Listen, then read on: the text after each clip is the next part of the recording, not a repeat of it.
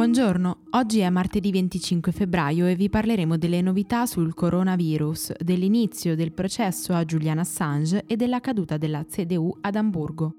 Questa è la nostra visione del mondo in 4 minuti.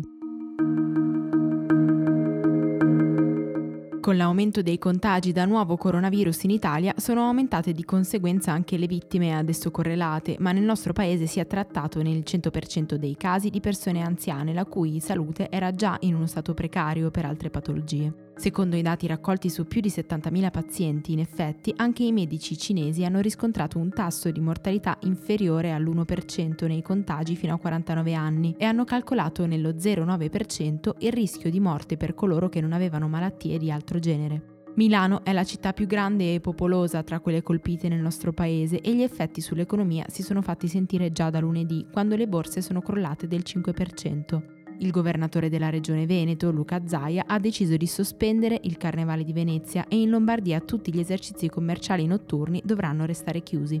Anche nel resto del mondo i focolai sono aumentati. L'Iran è diventato nelle ultime ore quello più preoccupante in Medio Oriente, specialmente nella città di Qum, dove si sono registrate una cinquantina di vittime a seconda delle fonti. Per la prima volta dallo scoppio dell'epidemia, però, più di 20 province cinesi hanno riportato zero nuove infezioni. Si è aperto ieri a Londra il processo di estradizione negli Stati Uniti a Julian Assange, il fondatore di Wikileaks, il sito con cui nel 2010 pubblicò documenti riservatissimi dell'esercito statunitense riguardanti la guerra in Iraq e Afghanistan. Le imputazioni da parte di Washington sono gravissime, in tutto 18 capi di accusa che potrebbero portarlo a dover scontare 175 anni di carcere. La richiesta di estradizione è già stata approvata dal governo britannico e entro il 28 febbraio si dovrebbe arrivare a sentenza. Ieri le elezioni locali ad Amburgo, in Germania, hanno decretato una sonante sconfitta per il partito della cancelliera Angela Merkel, che ha registrato il peggior risultato di sempre alle regionali, 11%.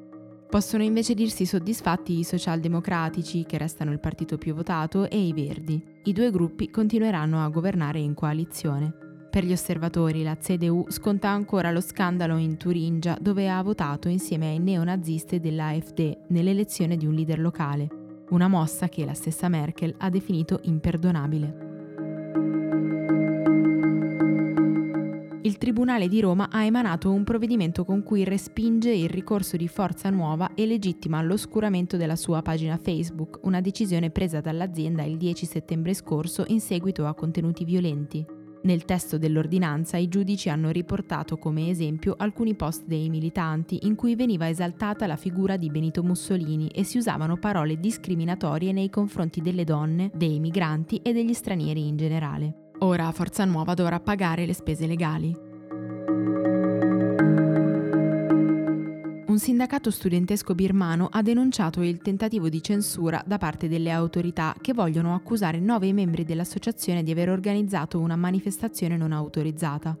In circa un centinaio si erano riuniti nella capitale Yangon per protestare contro il blocco di internet che da otto mesi colpisce la parte ovest del paese, nello specifico gli stati di Chin e Rakhine. Qui un colpo di Stato nel 2017 spinse oltre 730.000 persone di etnia Rohingya a fuggire in Bangladesh e da allora le autorità sono in conflitto con i ribelli dei gruppi etnici locali. Per oggi è tutto. Da Antonella Serrecchia e da Rosa Auliassi, a domani.